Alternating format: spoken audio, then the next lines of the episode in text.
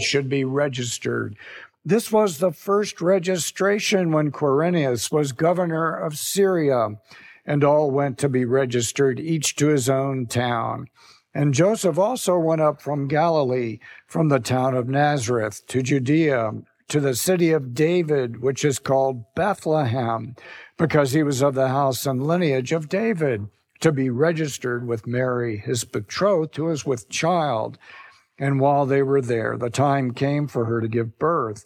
And she gave birth to her firstborn son and wrapped him in swaddling cloths and laid him in a manger because there was no place for them in the inn. Thus far, the word of the Lord. May he bless the application of it to us all. You may be seated.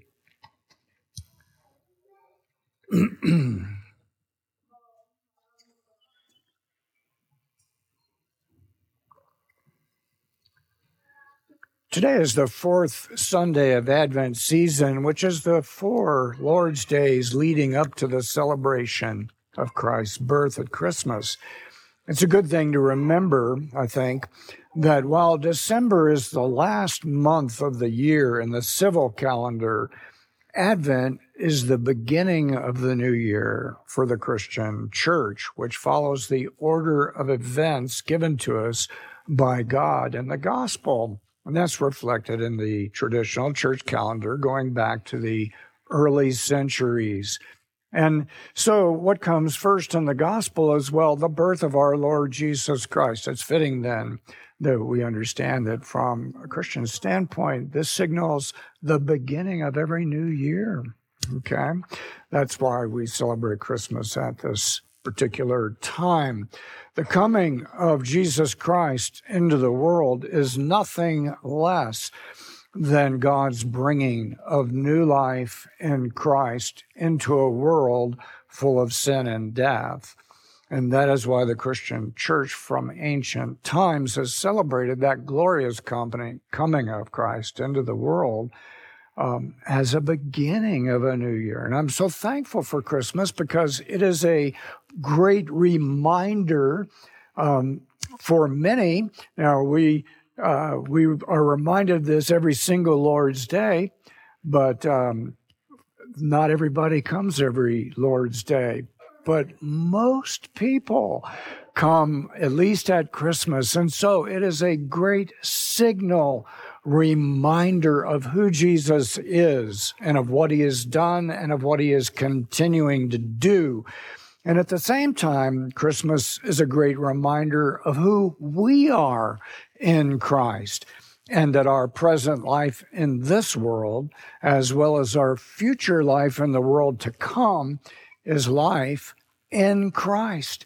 It's life in Christ. To paraphrase the Apostle Paul, it is all, quote, of Christ, through Christ, and for Christ, unquote, and all for the manifestation of the glory of God. And all God's people said, Amen.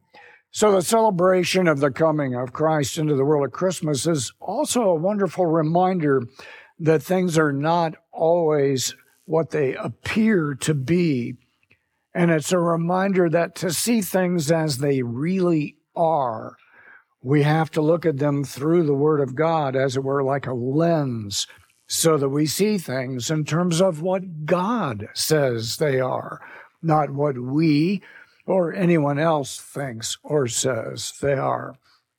And that is because God enables us to see things as they truly are by enabling us to see them in the light of Jesus Christ, who is indeed called the light of the world. Think of all that God has done in and through Jesus the King.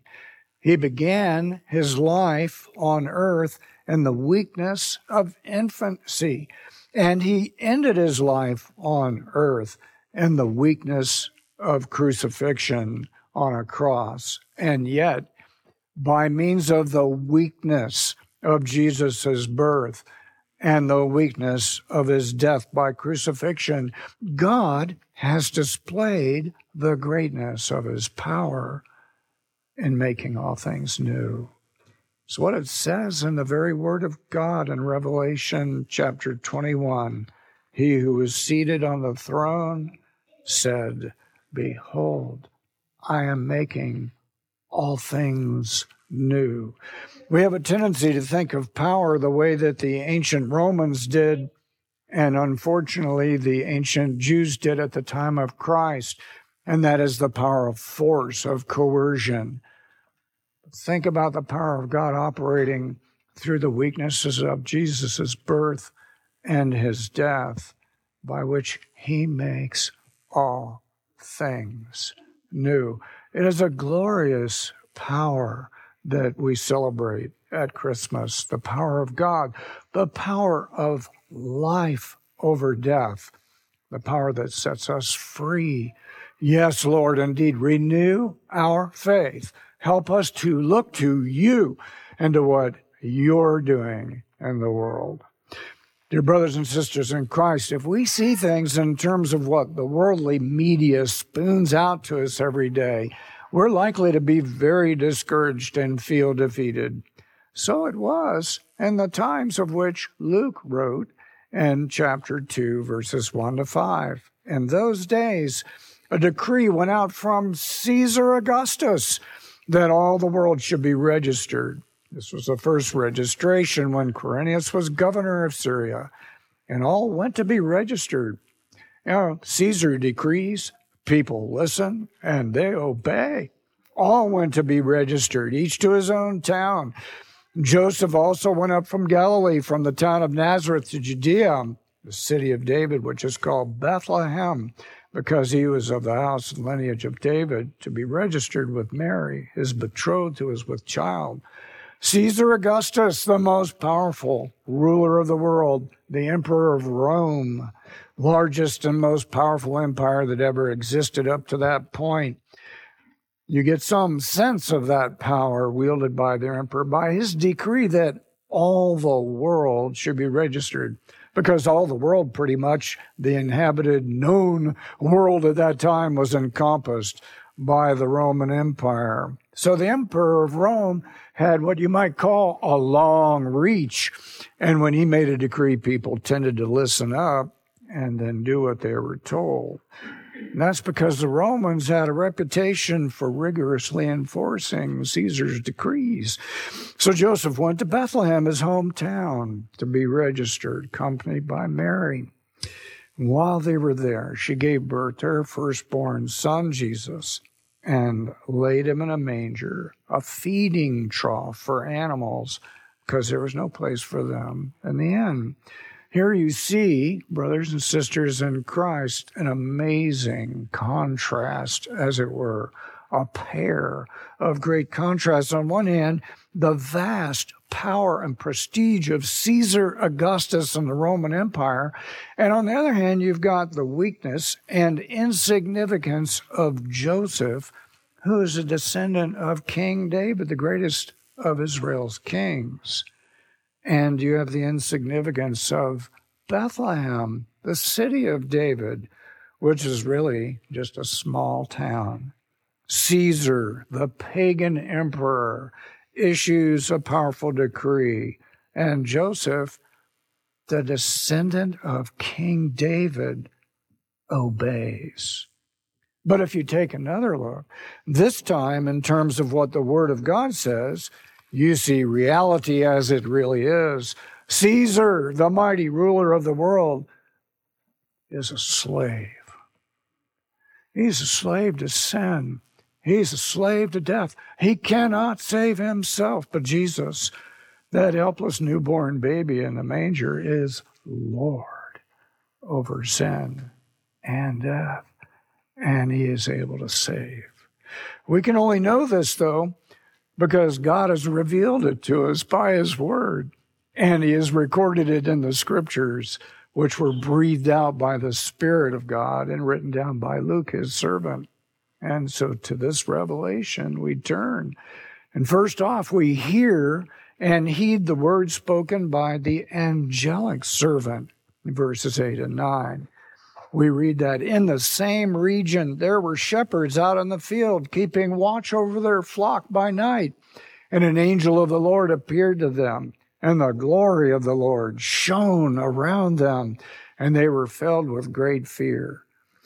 This is truly an amazing thing. The Lord chose to reveal the good news about the birth of his son, who is Lord over all the powerful angelic rulers and hosts of heaven, and Lord over all the kings on earth.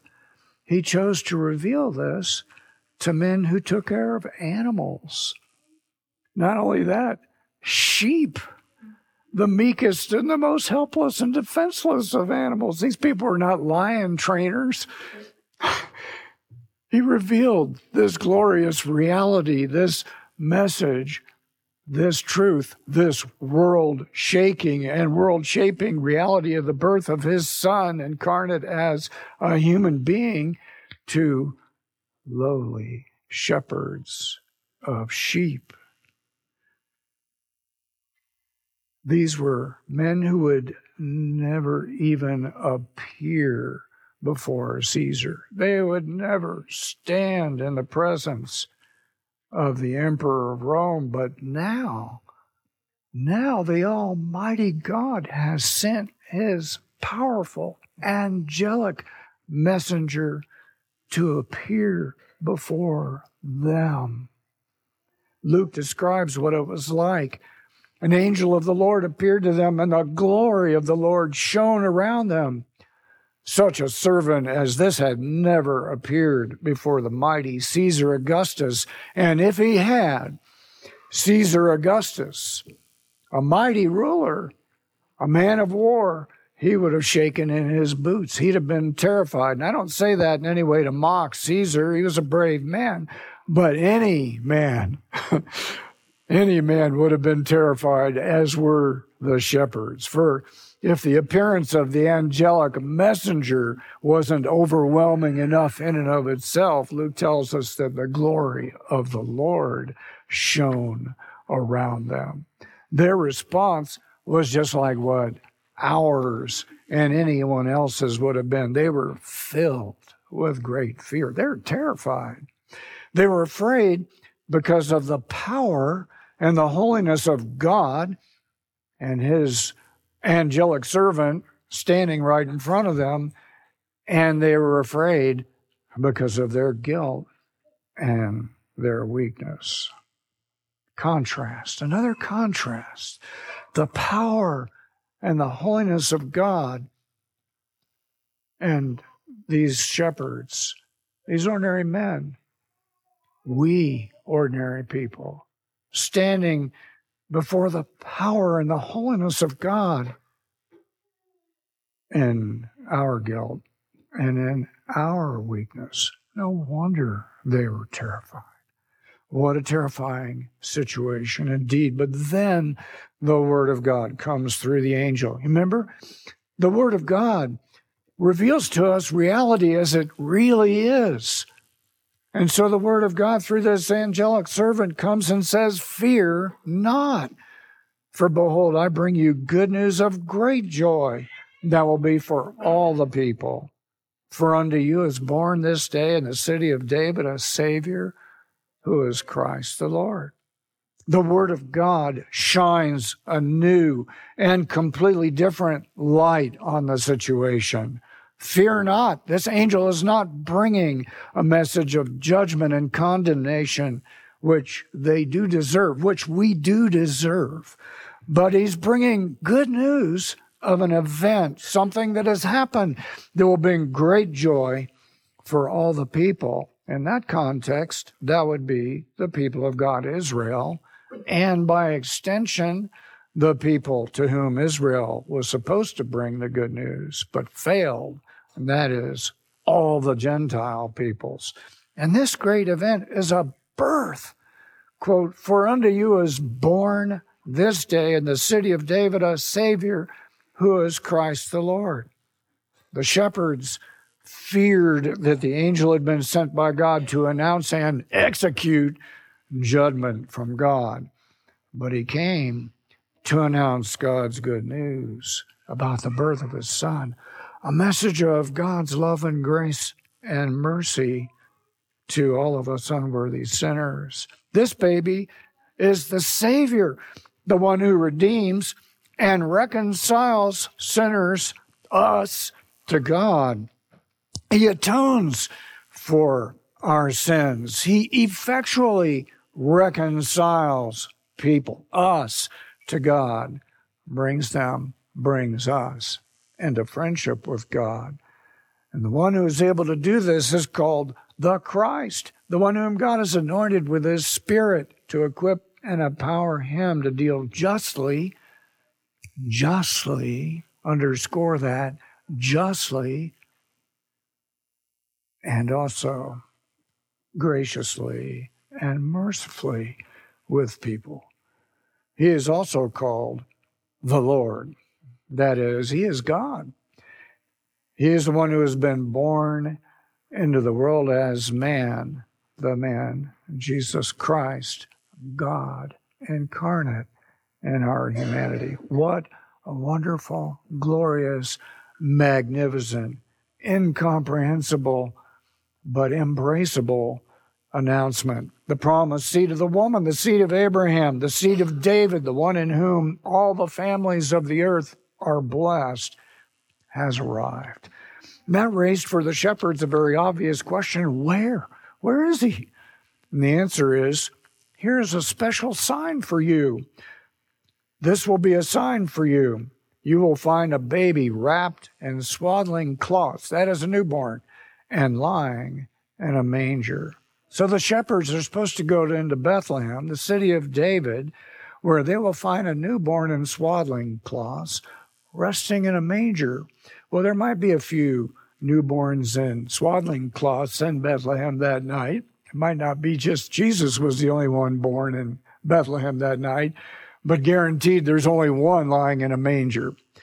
So there will be one such baby, and they will find him just as the angel said. So we read, while the shepherds were still taking all this in, all of a sudden there was with the angel a multitude of the heavenly host praising God and saying, Glory to God in the highest, and on earth peace among those with whom he is pleased. Well, if the presence of one angel terrified them, how much more would a whole host of angels terrify them? But again, you see, the Word of God reveals to us the way things really are. They're not there as enemies, as an army host against them. There, there is a host of God's angels to help them praise God. Because of the Word of God, the shepherds knew these angels were their friends. They had come to glorify God in the highest because God has been pleased to show his grace to the lowest. Verse 15 and following When the angels went away from them into heaven, the shepherds said to one another, Let us go over to Bethlehem and see this thing that has happened, which the Lord has made known to us. And they went with haste and they found Mary and Joseph and the baby lying in a manger. When they saw it, they made known the saying that had been told them concerning this child, and all who heard it wondered at what the shepherds told them. But Mary treasured up all these things, pondering them in her heart. And the shepherds returned, glorifying and praising God for all they had heard and seen, just as it had been told them. Imagine this. These lowly shepherds became the very first witnesses to King Jesus.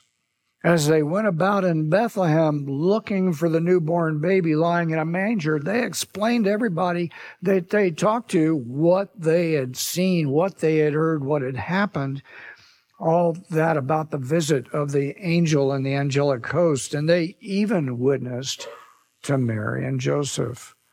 When they saw it, that is, the baby in the manger, they made known the saying that had been told them concerning this child. We should take note at the order in which God revealed these things to and through the shepherds. First, the angel from God appeared to the shepherds and gave them God's word. Secondly, the shepherds received and believed the word And then thirdly, they acted on it. Let's go over to Bethlehem and see this thing that has happened, which the Lord has made known to us. Fourthly, as they went, they shared this. They're asking people, Do you know where this baby might be? And they're explaining why they were searching, what they had learned. And then lastly, they, having seen, returned, worshiping and praising God. Their brothers and sisters in Christ, we can learn from these shepherds, who are, by the way, our brothers. For the word of God through the angel was not only spoken to those shepherds so long ago, but it is also addressed to all the generations of Christians down through the centuries to the present through the hearing of the Word of God read and preached, or through the reading of the Word of God in our own Bibles. And so now it's our turn, yours and mine, your turn and my turn to tell it to others. But let's make sure that we get it right. Because remember, to understand things not as they appear to be, but as they really are, we must look at them through the Word of God. So remember the setting. On one hand, you have this vast empire and this powerful Augustus Caesar at the top of the pile, exercising imperial authority and power. But God simply used this man to facilitate Joseph and Mary coming to Bethlehem to have their child in order that the scriptures might be fulfilled. We read in Matthew 2, verse 6 And you, O Bethlehem, in the land of Judah, are by no means least among the rulers of Judah, for from you will come a ruler who will shepherd my people Israel. That's quotation from Micah chapter 5, verse 2. So you have this mighty emperor issuing his decree, but God had decreed it, using the emperor to bring Mary and Joseph to Bethlehem so that Jesus could be born there and fulfill God's spirit breathed scripture. You see why it's so important that we use the word of God, dear brothers and sisters, in our witness. So that through the word of God, people can see things as they really are, just as God has enabled us through the word of God to see things as they really are. Secondly, what a great reversal is presented here. The great angel of the Lord didn't bring the word of the Lord to the high and the mighty, but to the lowly and the insignificant. And this is exactly what the Lord Jesus had said God would do. Matthew chapter 11, 25 and following. At that time, Jesus declared, I thank you, Father, Lord of heaven and earth, that you have hidden these things from the wise and understanding and revealed them to little children. Yes, Father for such was your gracious will. All things have been handed over to me by my Father. That means Jesus is the sovereign Lord. Father has handed everything over to him. All things have been handed over to me by my Father. No one knows the Son except the Father, and no one knows the Father except the Son, and anyone to whom the Son chooses to reveal him. That is the sovereignty of grace, dear brothers and sisters in Christ. But then Jesus goes right on to say, Come to me, all who labor and are heavy laden, and I will give you rest.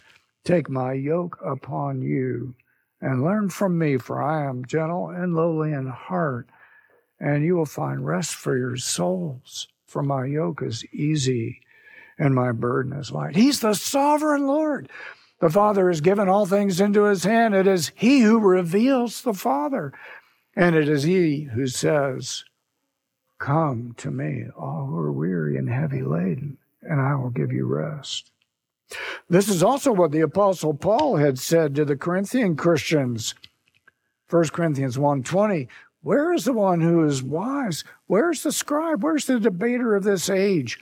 Has not God made foolish the wisdom of the world? For since in the wisdom of God the world did not know God through wisdom, it pleased God through the folly of what we preach to save those who believe. For Jews demand signs and Greeks seek wisdom, but we preach Christ crucified a stumbling block to Jews and folly to Gentiles, but to those who are called, both Jews and Greeks, Christ, the power of God and the wisdom of God. For the foolishness of God is wiser than men, and the weakness of God is stronger than men. Dear brothers and sisters in Christ, we need to learn from these shepherds and just give out the word of God the way we got it. You know, it's the word of God that enables people, enabled us, enables us to see things as they really are. Then, thirdly, the shepherds believed the word of God and the confirming sign, which they also received from the angel, that is, the manger. And they took action to seek out the baby Jesus, spreading the word as they went. Dear brothers and sisters in Christ, we have to be continually learners of Christ, but we share the word as we learn. Everything that is given to us, dear brothers and sisters in Christ, is given to us so that we can give it away, that we can share it with those around us. And then, fourth, that word that they shared, it took root in people's hearts and lives, and we're living proof of that, we ourselves today. I do, I do think this is a general pattern by which revelation comes from God to his people and then through his people to the world. So, dear brothers and sisters in Christ, receive this word today and then go and give it out.